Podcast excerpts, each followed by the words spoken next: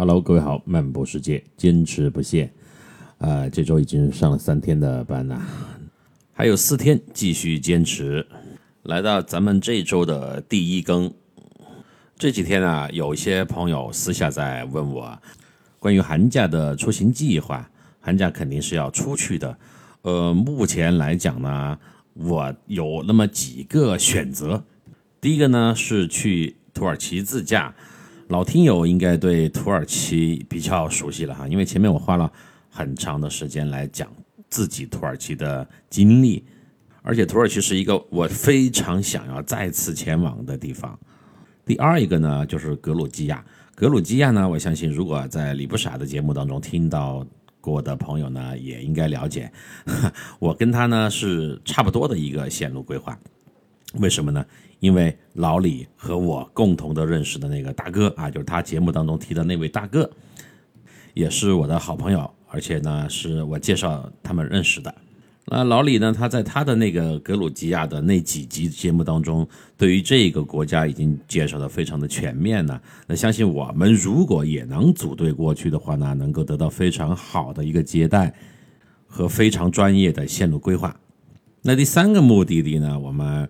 还有一种选择是去往南半球，澳洲、澳大利亚，因为在冬天嘛，如果去南半球的话，呃，可能它的这个气候会更加的舒服一些，而且现在澳洲的签证啊，有三年多次、一年多次的，也是比较方便去办理的。当然，前面的土耳其和呃，这个格鲁吉亚的签证呢也是比较好搞的。土耳其是电子签，格鲁吉亚现在是对咱们是免签，所以不管到时候是选择这三个地方的任何一个地方啊，呃，签证都不是一个大问题了哈，不会再出现像咱们在夏天的时候，呃，去意大利那边的那种种种的波折和困难。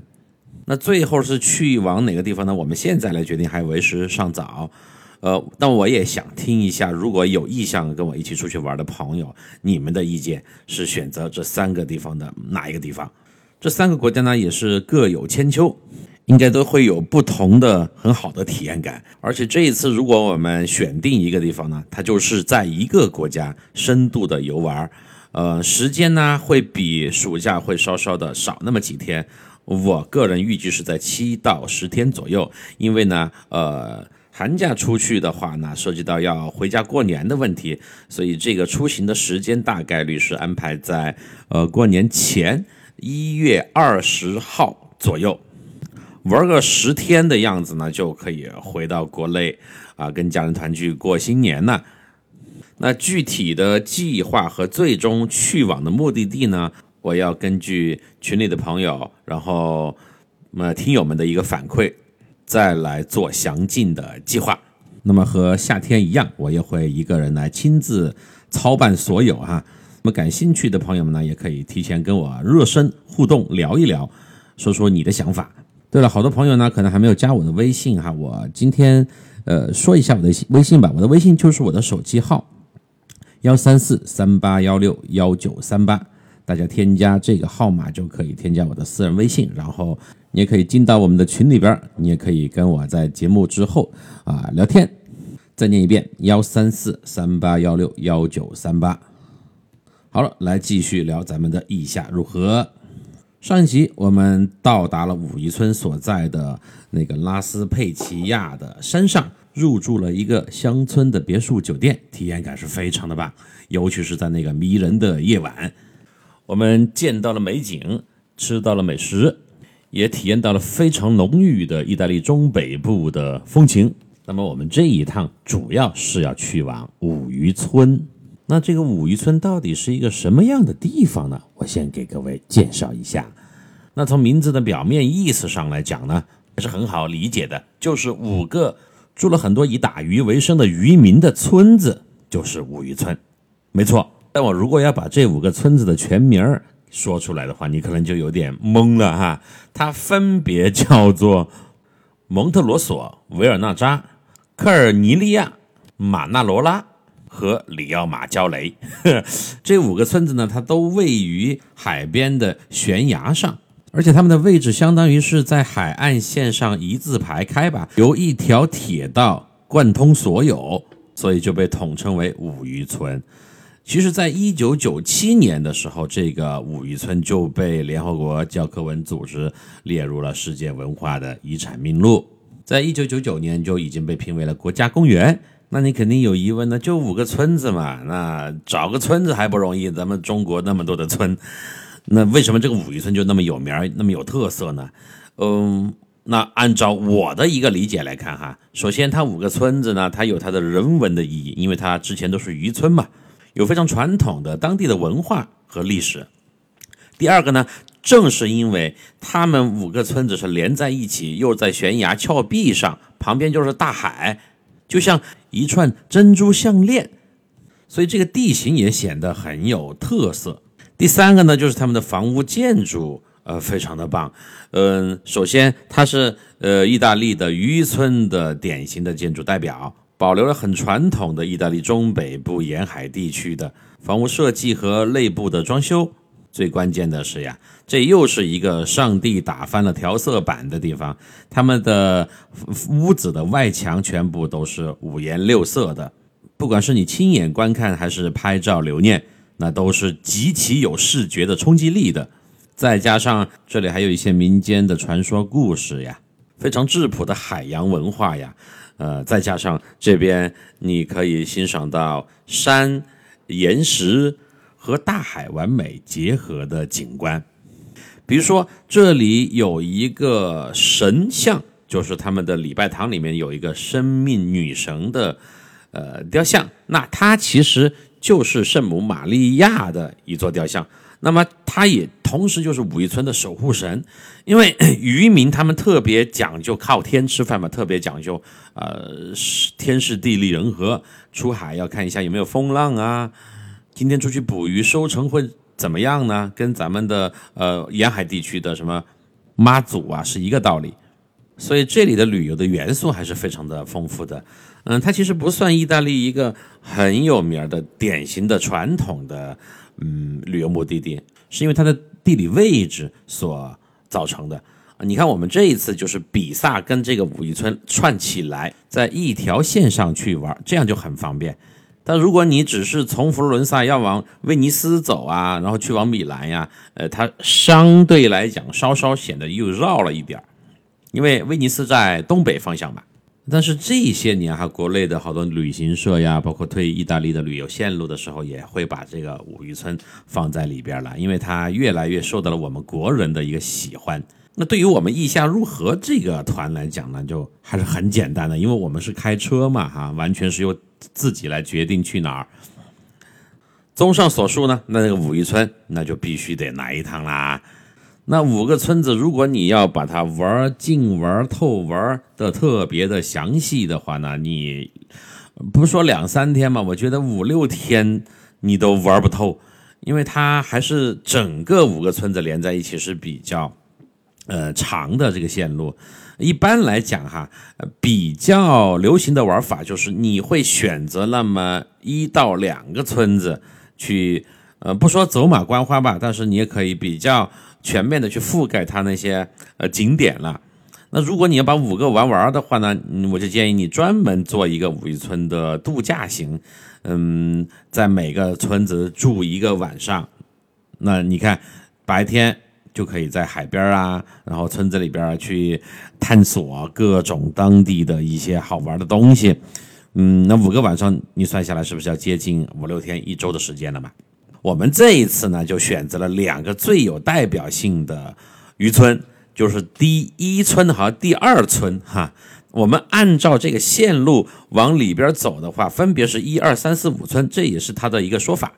那第二村呢，是风景最好的啊。我们在网上看到的很多的这个打卡呀，那个角度啊，拍照就是在二村。二村呢叫做呃马拉罗拉啊，我特别。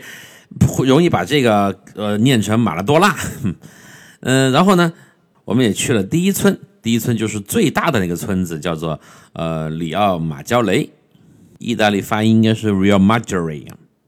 根据我们这次的体验来看呀，大半天的时间玩这么两个村子呢，也是很合理的，而且玩的也还是很尽兴。好了，介绍完这个五一村，我们来聊我们的旅途故事。那第二天早上啊，呃，我们很早就起来吃早餐了。我想提一下的，就是那个乡村别墅酒店的早餐，它跟在城里面的早餐又不一样。它比如说提供的食材里面呢，就有他们渔村，呃，或者是沿海地区特别有代表性的一些海鲜类。他们的牛奶呢也非常好喝，就是可能是吹着海风长大的牛产出来的奶呀，这里面也混合了一种海洋的奶味儿。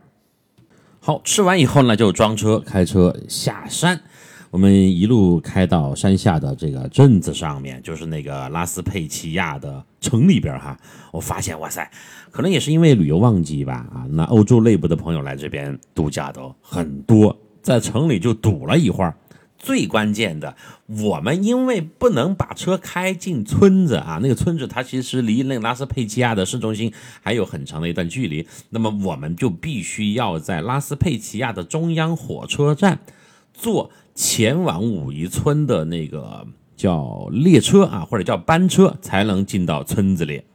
那我们要去坐火车，就必须先要停好咱们的车。在意大利，在欧洲很多地方，你不能像咱们在外面随便停车就可以了，你的罚金是很重的。没有停车线的地方，甚至是没有能够容纳外地车辆去停车的区域，都是通通不能停的。那我们查好资料，就必须要去到那个中央火车站下面有一个比较大的呃地下停车场。我们到达停车场的门口的时候，其实还不到九点钟，就发现这个车场里边已经停满了外来的车，那就只能在停车场外面等啊，就等到里面有车出来，咱们才能进去。出来一辆进去一辆，出来一辆进去一辆。这个我当时其实心里面就有点焦虑了。我说：“你看这么大早上啊，会有车出来吗？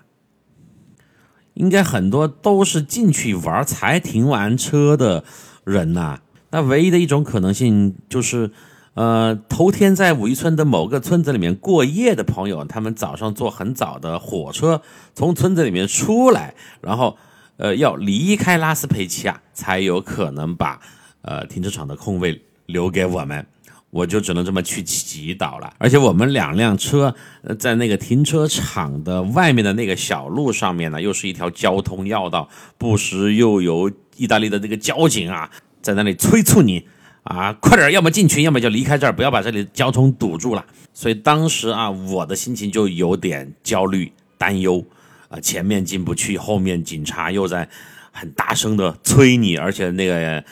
我拉斯佩奇亚的交警，他的态度又不是特别好啊，恶狠狠的、凶巴巴的，就我又只能呃去给他解释，我说我们在这儿等一会儿，如果没有车，长时间没有车出来的话，我们就会离开这里的哈，不会把这里堵住的，请你放心，态度要好嘛，毕竟到了别人的地盘上，并且我表面上还要强装镇静，因为车里的朋友都在担心这个问题，如果里面一直没有车出来，我们就。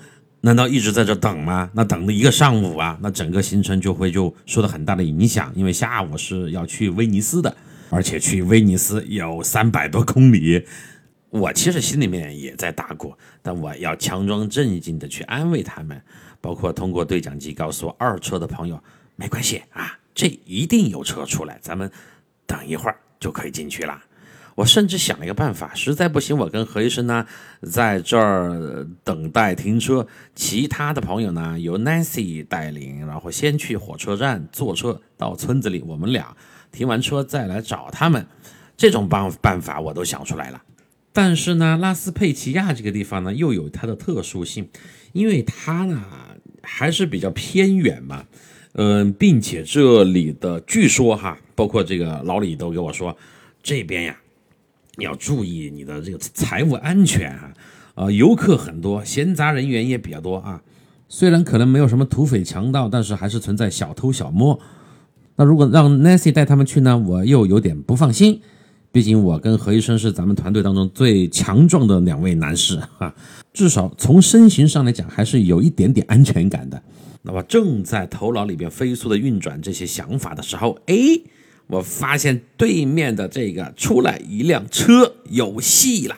我看到一辆雪铁龙的轿车从停车场里开了出来，一对年轻的夫妇呢准备离开。那他这个停车场也是跟咱们一样哈，有一个自动的抬的那个杆儿，然后呢有一个付钱的装备，应该是刷卡还是现金怎么样的？那我就一直等待那个司机付钱抬杆走人，然后我进去嘛。但是没想到的是，那位司机帅哥一直摆弄了半天。他的那个杆都没有抬起来，他的杆没抬起来，他出来不了，那我的车就进不去，我进不去，后面二号车的何医生也进不去。那个外国司机的脸上就出现了很焦虑的表情，我这一看肯定是操作没对呀，呃，我就马上下车到了他们那边去，我说我看看怎么回事啊？你看我这个雷锋属性又出来了，我来到那个停车场出口的抬杆的机器旁边，才发现。这里只有一个可以扫描停车卡的感应器，并没有看到付钱的地方。那我就问那个司机，我说：“你们付钱了吗？”他说：“没有啊，我以为在这儿付呢。”我再看他们的车牌号，F 开头的。我再很八卦的打量了一下这个司机旁边坐了一位美女，法国美女。哦，我明白了，这是一对来自法国的情侣，应该是在武村这边度假。但是他们没有付钱，你就不可能抬杆走人呀。我说，你们先把车往后退，我进去给你们找一下。根据我的经验啊，在停车场的出口的位置附近一定有可以给钱的地方，要么是一个窗口人工收钱，要么是一台机器可以现金或者信用卡。不出我所料，我刚刚拐进去，到了那个停车场的内部空间，就看到一个很大的收款机。我赶忙就去示意那位法国的司机下来。我说：“你看，这可以刷卡给钱。”他居然都不知道怎么用啊！这其实也能说明这两位应该自驾的经验不是很丰富。我说你的停车卡呢？他就拿给我。我说你信用卡呢？他也要拿给我。我说信用卡你收着，我不要你的信用卡，免得以为我是骗子。我说来跟我来，美女在车上坐着。你看这时候我就好像是一个当地的交通协管员呢。那帅哥呢就跟着我到了那个机器的旁边。我说你看你把这个停车卡在这边一刷，然后它出现要付多少钱，然后你再刷你的信用卡，呃。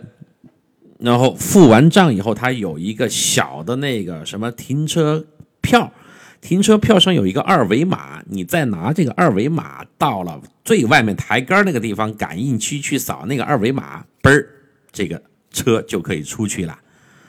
他按照我这么说的一顿操作呀，很快的就付了账，然后出了停车场。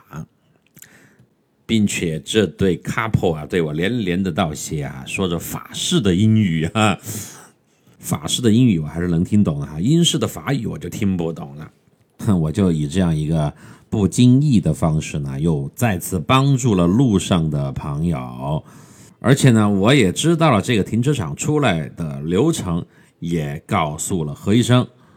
说起来，在欧洲自驾确实有很多很多的细节要注意，每个国家的规矩都不一样。加油、停车、过收费站，后面再详说吧。也许是我前面做了好事儿吧，我们的运气也变好了起来。我刚刚进来以后啊，又发现一辆车出去了，那不是两个车位就有了吗？呃，前后五分钟的样子，何医生也把二号车开了进来。我一看表，还好，我们从。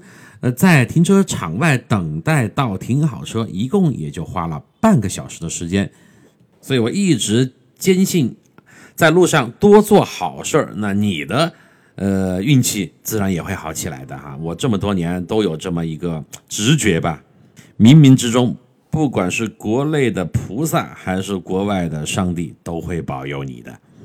停好车以后呢，又迎来了第二个难题。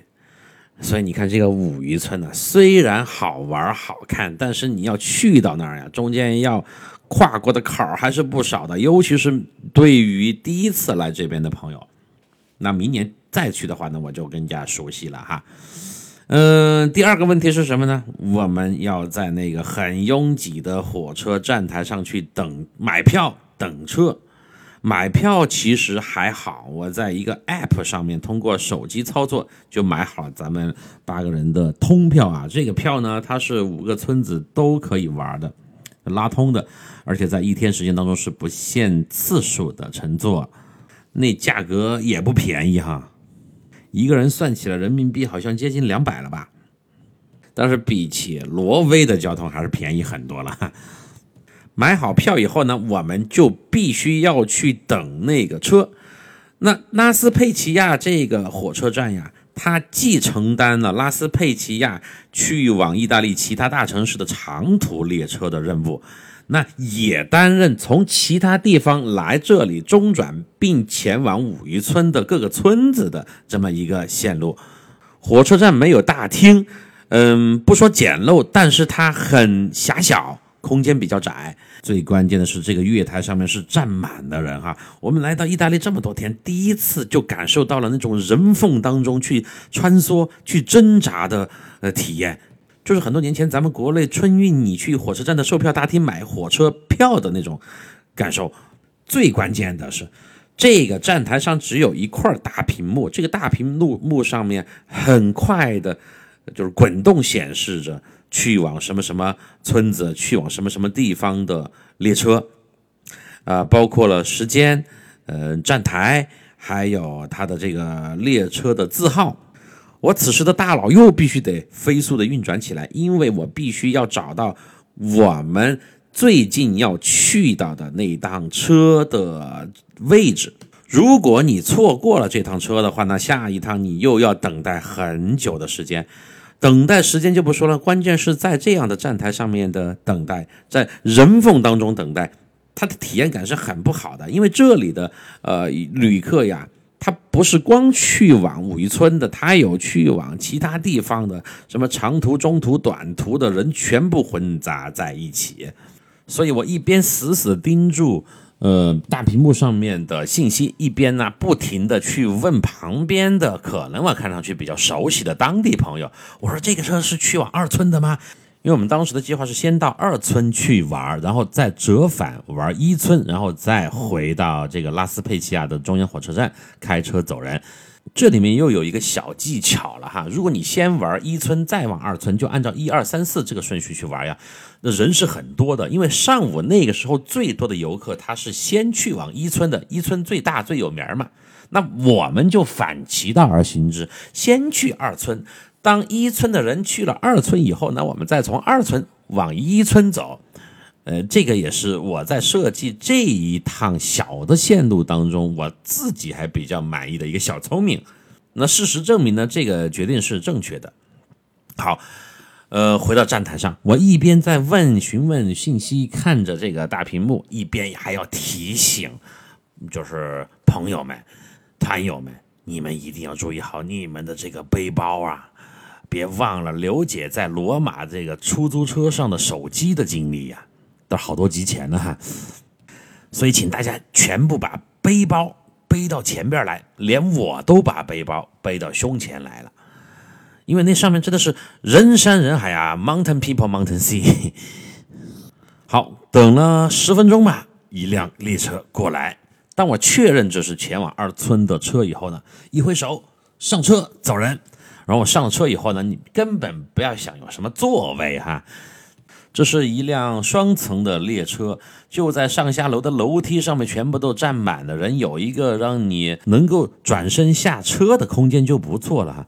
那这其实也是我们整个这次意下入河的行程当中最拥挤的一次，其他时候乘坐公共交通工具都还好，这也是一种体验嘛。那上车以后，我们八个人呢，尽量的是集中在一块儿哈。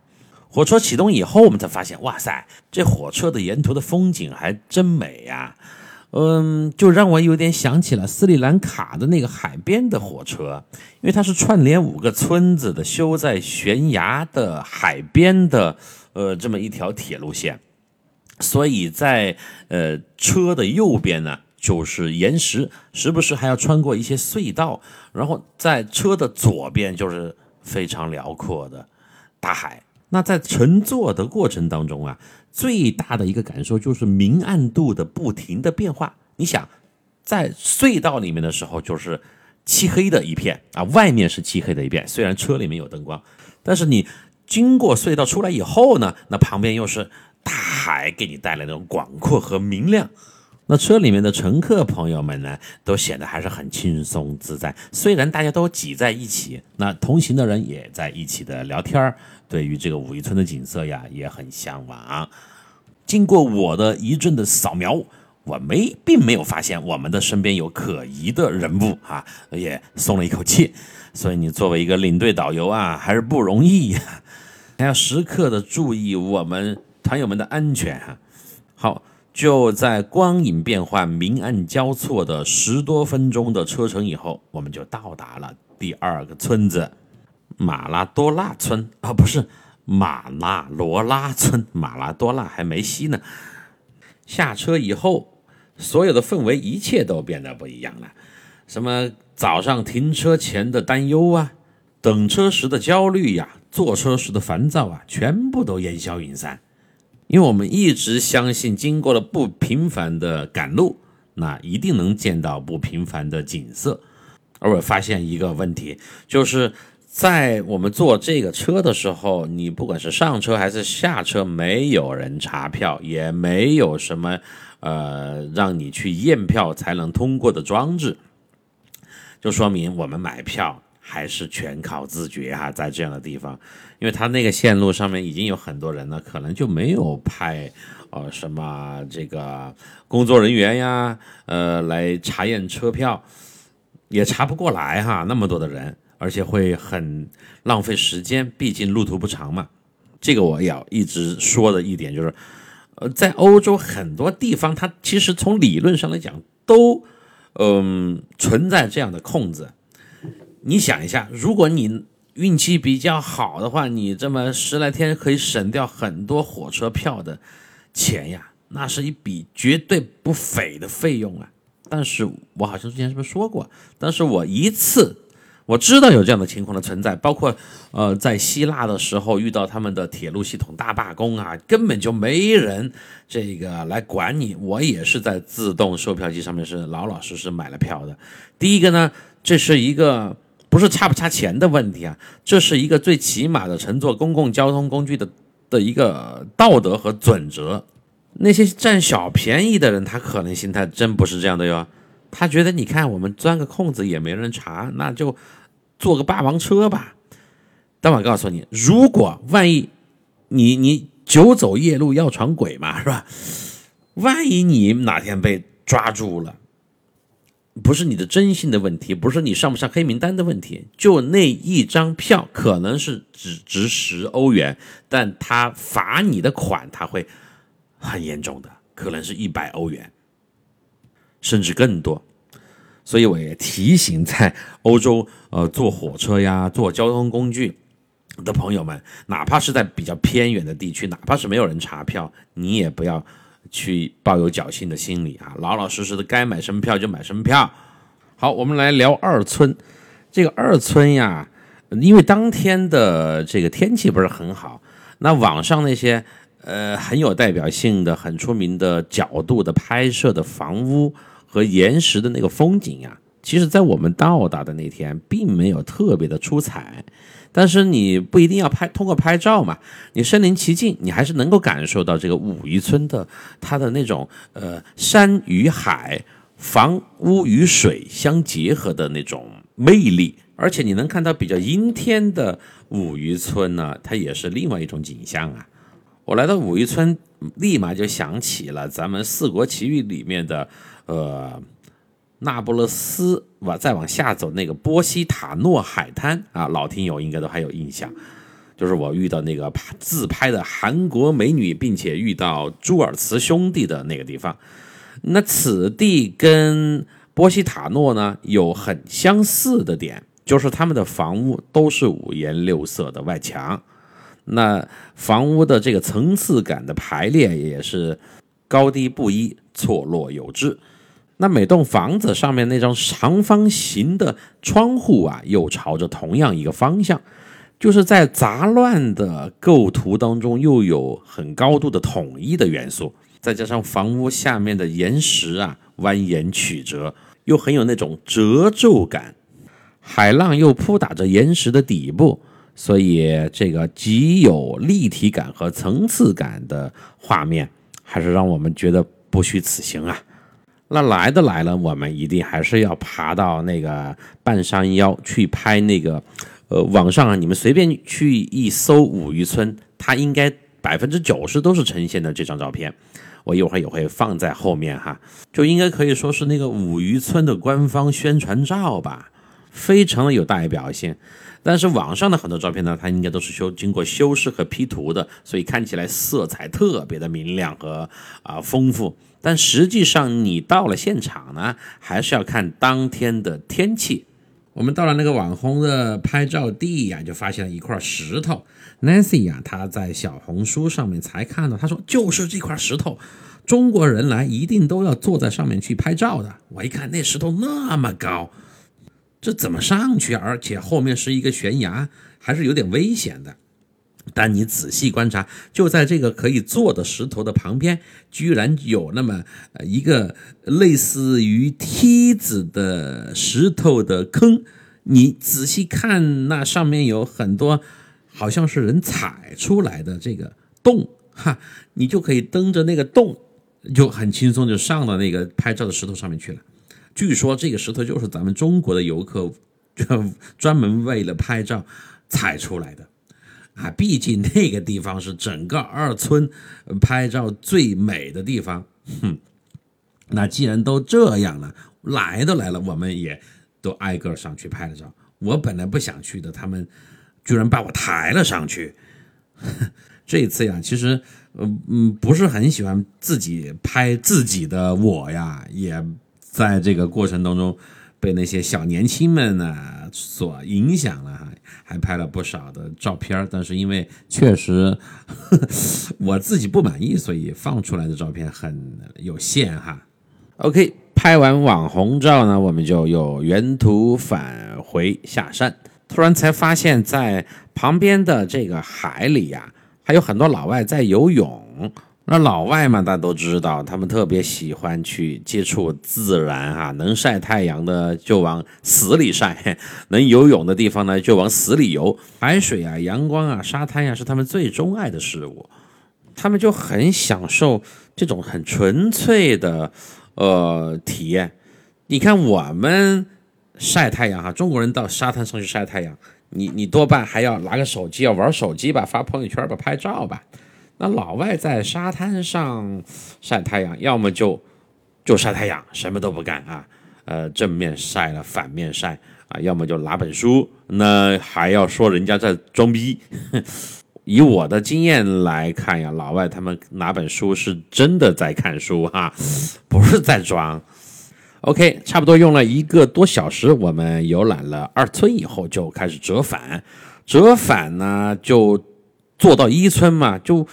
五分钟就到伊村了哈，那个火车，哎，到了伊村，我们发现这里的人也不少，但是呢，因为它是面积最大的村子，所以它的人口密度其实反而没有那么大。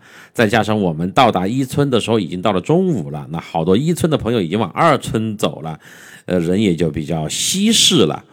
而且我又在开始发挥我的小灵通的一个探测器的功能，我一边走一边也在向团友们八卦啊！我就我们为了增加路上的乐趣嘛，我说你们猜，呃，对面来的那位啊，老外朋友他是来自哪个国家？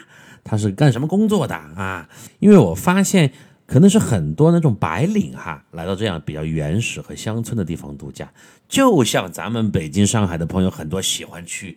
云南啊，然后来四川一样，在大城市里面，嗯，就是工作太久，工作节奏太快，压力太大的朋友就很钟爱这样原始自然的地方。呃，我呢估计可能有很多来自伦敦、巴黎、柏林这些地方，包括阿姆斯特丹，呃，稍稍偏北的地方，呃，来来意大利。度假放飞自我的朋友们，啊，后来到了荷兰，呃，安道告诉我，他们居然也是在前一周，我们到的前一周才在佛罗伦萨度完假。他和他的女朋友。我安道的故事这一次真是太多了哈，等到我后面荷兰的地部分的时候，再给大家分享啊，绝对不容错过。那伊村比较大嘛，所以步行的距离呢就要长一些。我们呢就沿着一条大路啊，就下了火车，沿着大路往伊村最集中的、最热门的码头走去，那片是最漂亮的。我们在走的过程当中啊。就发现，呃，此处有很多那个直升机在盘旋。再仔细观察，那个直升机下面都挂了一大袋儿的那种，好像是建筑材料之类的东西。而且这些直升飞机的起降都非常的频繁，那就说明啊，我们对面的山上呀，还有不少地方可能在修路，在搞一些基础的建设，因为这边属于。呃，悬崖峭壁嘛，那你要用货车去运送一些物资也不是很方便，所以他们这个直升机也成了呃这个一个特色哈。OK，本来咱们一行人呢走的很愉悦的，到了一个半山腰一块空地，景色很好的地方，就开始拍照啊，也是什么海面呀、房屋啊、悬崖峭壁呀，然后就发生了一个小的插曲，是咱们内部出了问题。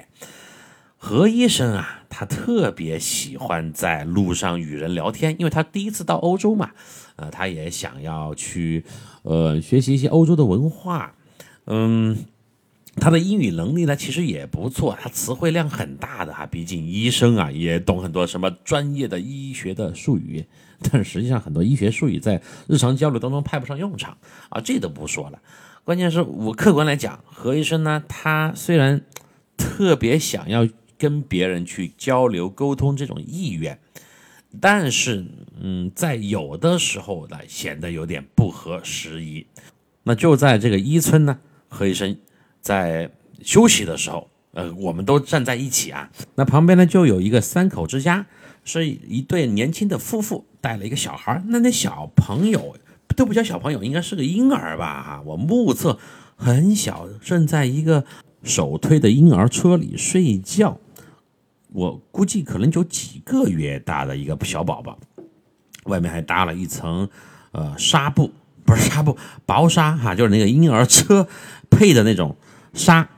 本来他们三个在那儿很安静的休息，然后看风景。何医生又凑上去了，Where are you from? This place is so beautiful。然后就开始跟人家呃搭讪。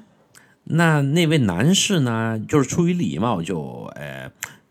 就跟何医生聊了两句啊，说他们来自瑞士，啊，是的，这里很漂亮，很美啊，意大利是个不错的地方，大概就聊了这么几句。那何医生他的声音又很大，你知道吗？关键是人人家那个小 baby 正在睡觉啊，啊，这个时候旁边的那位女士，啊，就是那孩子的妈妈，脸上就明显表示出了一种很不爽的表情。你明明看到我的孩子在这儿睡觉，你还要来跟我老公搭讪。因为何医生声音很大，我也听到了，我就慢慢的走过去，嗯，想要就是观察一下他下一步要干什么。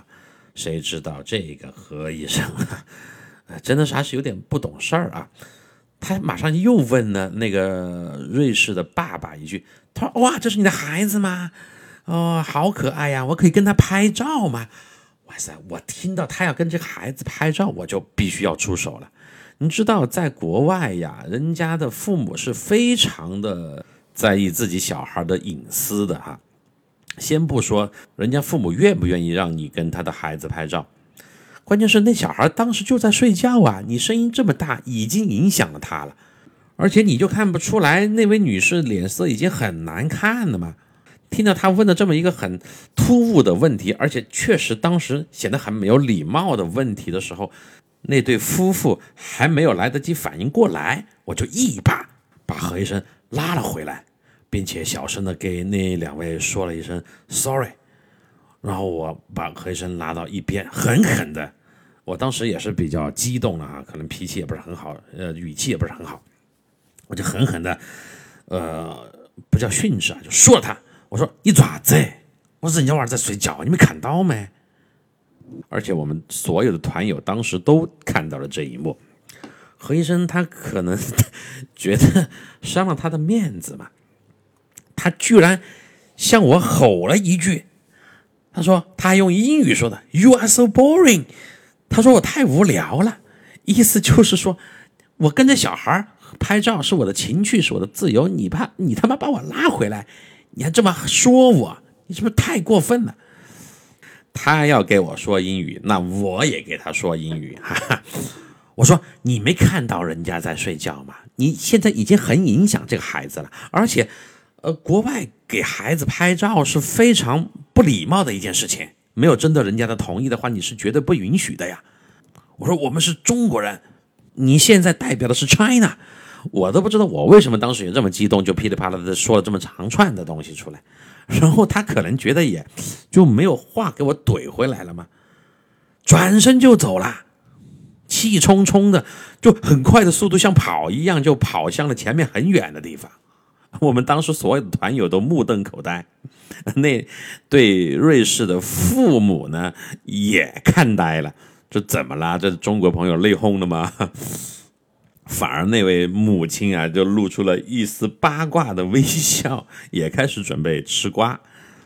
然后老杨这时候凑过来，他说：“没事吧？看他那么激动，脸都红了。”我说没事儿没事儿，因为何医生这个人呢，我还是很了解，毕竟是我的朋友嘛。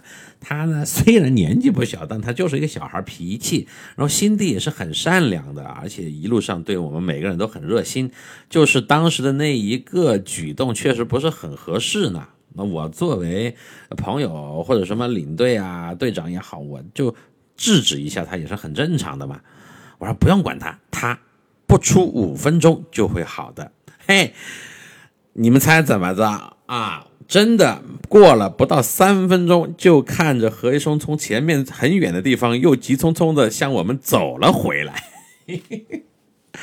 走回来了以后，第一件事情，他就叫我老赵，给我一根烟。然后呢，我就给了他一根烟。我说啊，那你这个休息会儿吧，啊，抽根烟缓一缓。我其他什么都没说。那何医生把烟点燃了以后，又一个人独自的走到了旁边去抽烟。他平时不怎么抽烟的，当时可能就是为了确实平复一下他的那个心情哈。好，抽完这根烟以后呢，他又很快的回到了我的身边，然后就像什么事情都没有发生一样，又跟我聊天，就是这么一个插曲哈。其实呢，给咱们这个旅途增加了一点故事性。但是，我想说的是呢，嗯，在旅途上啊，情绪的稳定性还是很重要的。嗯，他当时做的不对，但是我后面反省，我可能对他说话的那个语气也过于的严厉了，而且呢，当着那么多的团友，他可能觉得还是有点，嗯，就没面子嘛。那这个事儿呢，过了也就过了。嗯，但我也相信。他后面自己冷静下来去想的话呢，类似的场景如果再发生的时候，我他应该不会那么，嗯，去打扰小朋友，或者是说不去考虑别人的感受和隐私了啊。嗯，但是何医生真的是一个很善良、很单纯的人哈。啊，我把这一段说出来了，其实也没有什么其他的意思，因为何医生他本身也会听我的节目的，他也不会介意的。啊，只是呢，想要表达咱们这个旅途上的各种的点点滴滴哈，真实性嘛。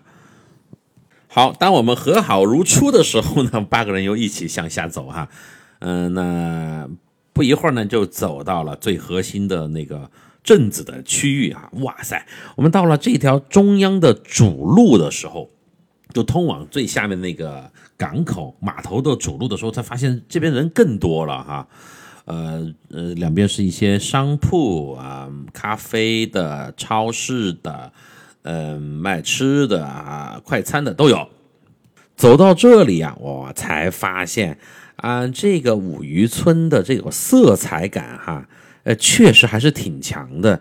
嗯，而且我们到达一村的时候，天气好了起来，不像二村的时候呢，还有点阴雨，呃，太阳也出来了。所以整个那个村子的外墙、玻璃窗还有屋顶，它就很明亮，色彩就很鲜艳。而且我还有一种感受，我们在意大利去参观这样的呃房屋群的时候啊，要远距离的观察才是最好看的，它就有一种五颜六色叠加的效果。那你如果深入到这些房子的很近距离的地方啊，你反而看不出来那种呃层次感、叠加感呢。这个一村的氛围确实挺好的，很热闹。然后一个斜坡下去就是码头，那码头那边又有很多老外在游泳，还有一个很小的黑沙滩。老杨这次说：“走，咱们去黑沙滩那边看一下有没有美女。”嘿，那边还真有很多比基尼的美女啊！老外嘛，游泳嘛，穿的都比较布料都比较少啊，晒太阳啊，游泳啊，甚至有这个翻过来晒背面，把上衣都脱掉的女士。老杨就去拍了几张照片哈。然后几位姐姐还有 Nancy 他们几位女士呢，就当时可能走的有点累了，就停留在了镇子的一些小店里面逛一逛，呃，喝点东西呀，吃点小吃啊，嗯，都就那个时候大家就有点分散的行动了哈。那何医生呢又开始独行，自己去拍照片，小张跟我呢，嗯，就到处溜达一下啊。老杨拍了这个美女的照片回来以后，还发给咱们看。哇，老杨可以啊，今天又有收获了哈。就是你在旅途上面啊，你你通过很多小的细节可以看到团友们很真实的一面，这其实挺好的哈。那喜欢美女也是很正常的事情嘛，看一看又不怎么样，对吧？好，差不多咱们都逛完了以后呢，就感觉到肚子都饿了。呃，也是到了下午的一两点了吧，我在路边就突然发现了一家小店儿，哎，这家小店里面居然站了一个中国人。我一看，这是一家卖套餐的小店啊，快餐。嗯，那它是有不同的标准，三荤一素多少钱，两荤两素多少钱啊？然后配上米饭这样一种方式。嗯，我记得好像是多少钱？人民币四五十块钱吧，就可以吃到一份两荤两素的套餐，有什么豆子呀，然后焖肉啊，还不错啊，味道。所以我们八个人都在里边，呃，吃了这个。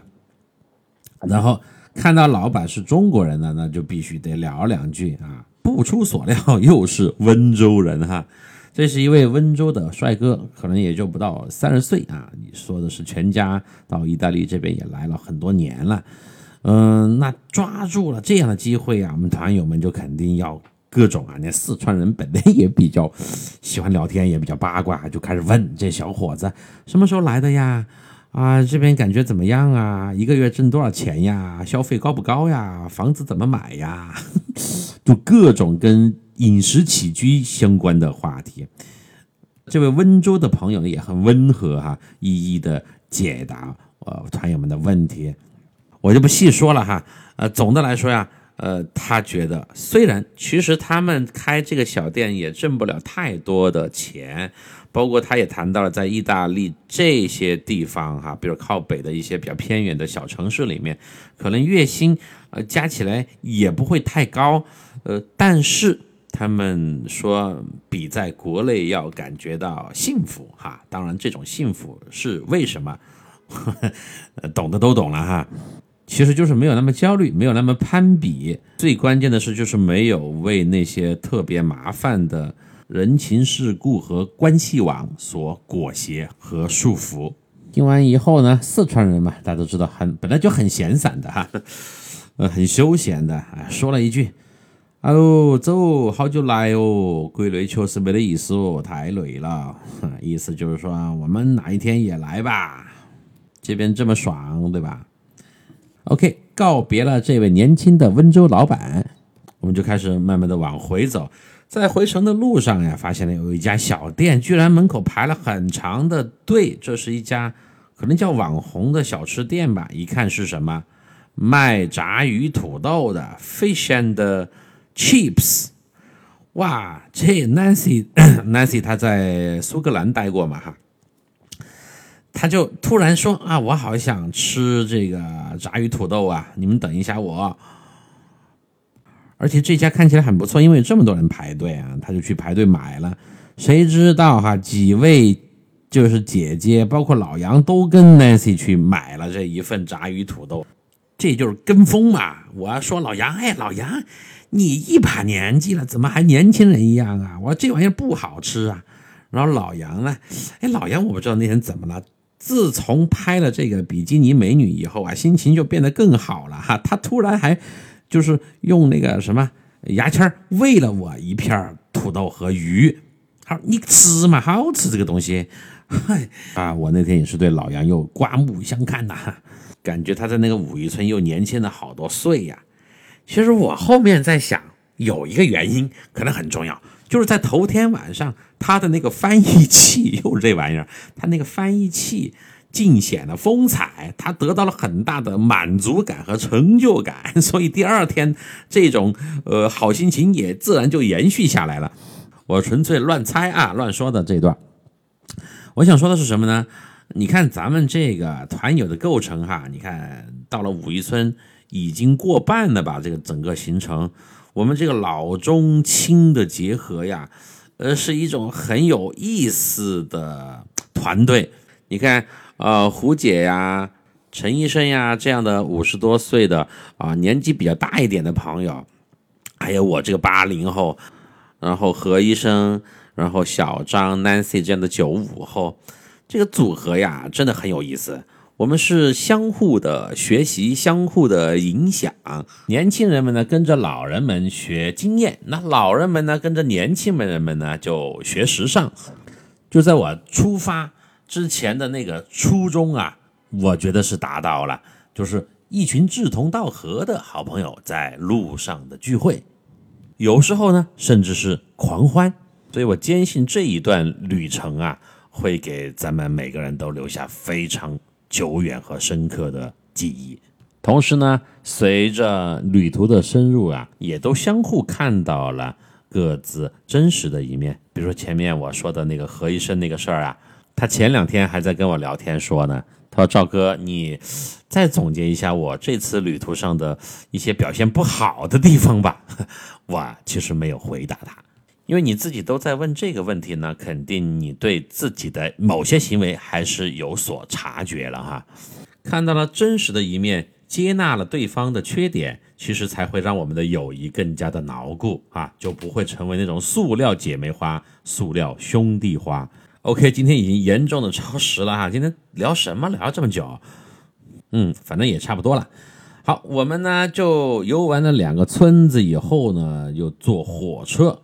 回到了停车场，但是意大利的火车有时候会晚点的，所以我们从第一村回嗯拉斯佩齐亚的火车站的这个等待时间就变得很长，本来只等二十分钟的，等了接近一个小时，晚点接近四十分钟。那好在我们等车的那个小车站呀，一村那个车站呢是呃面朝大海的，风景非常的优美，所以我们一边聊天一边赏着风景。啊，时间也就过了。那有一个点呀，得分享一下。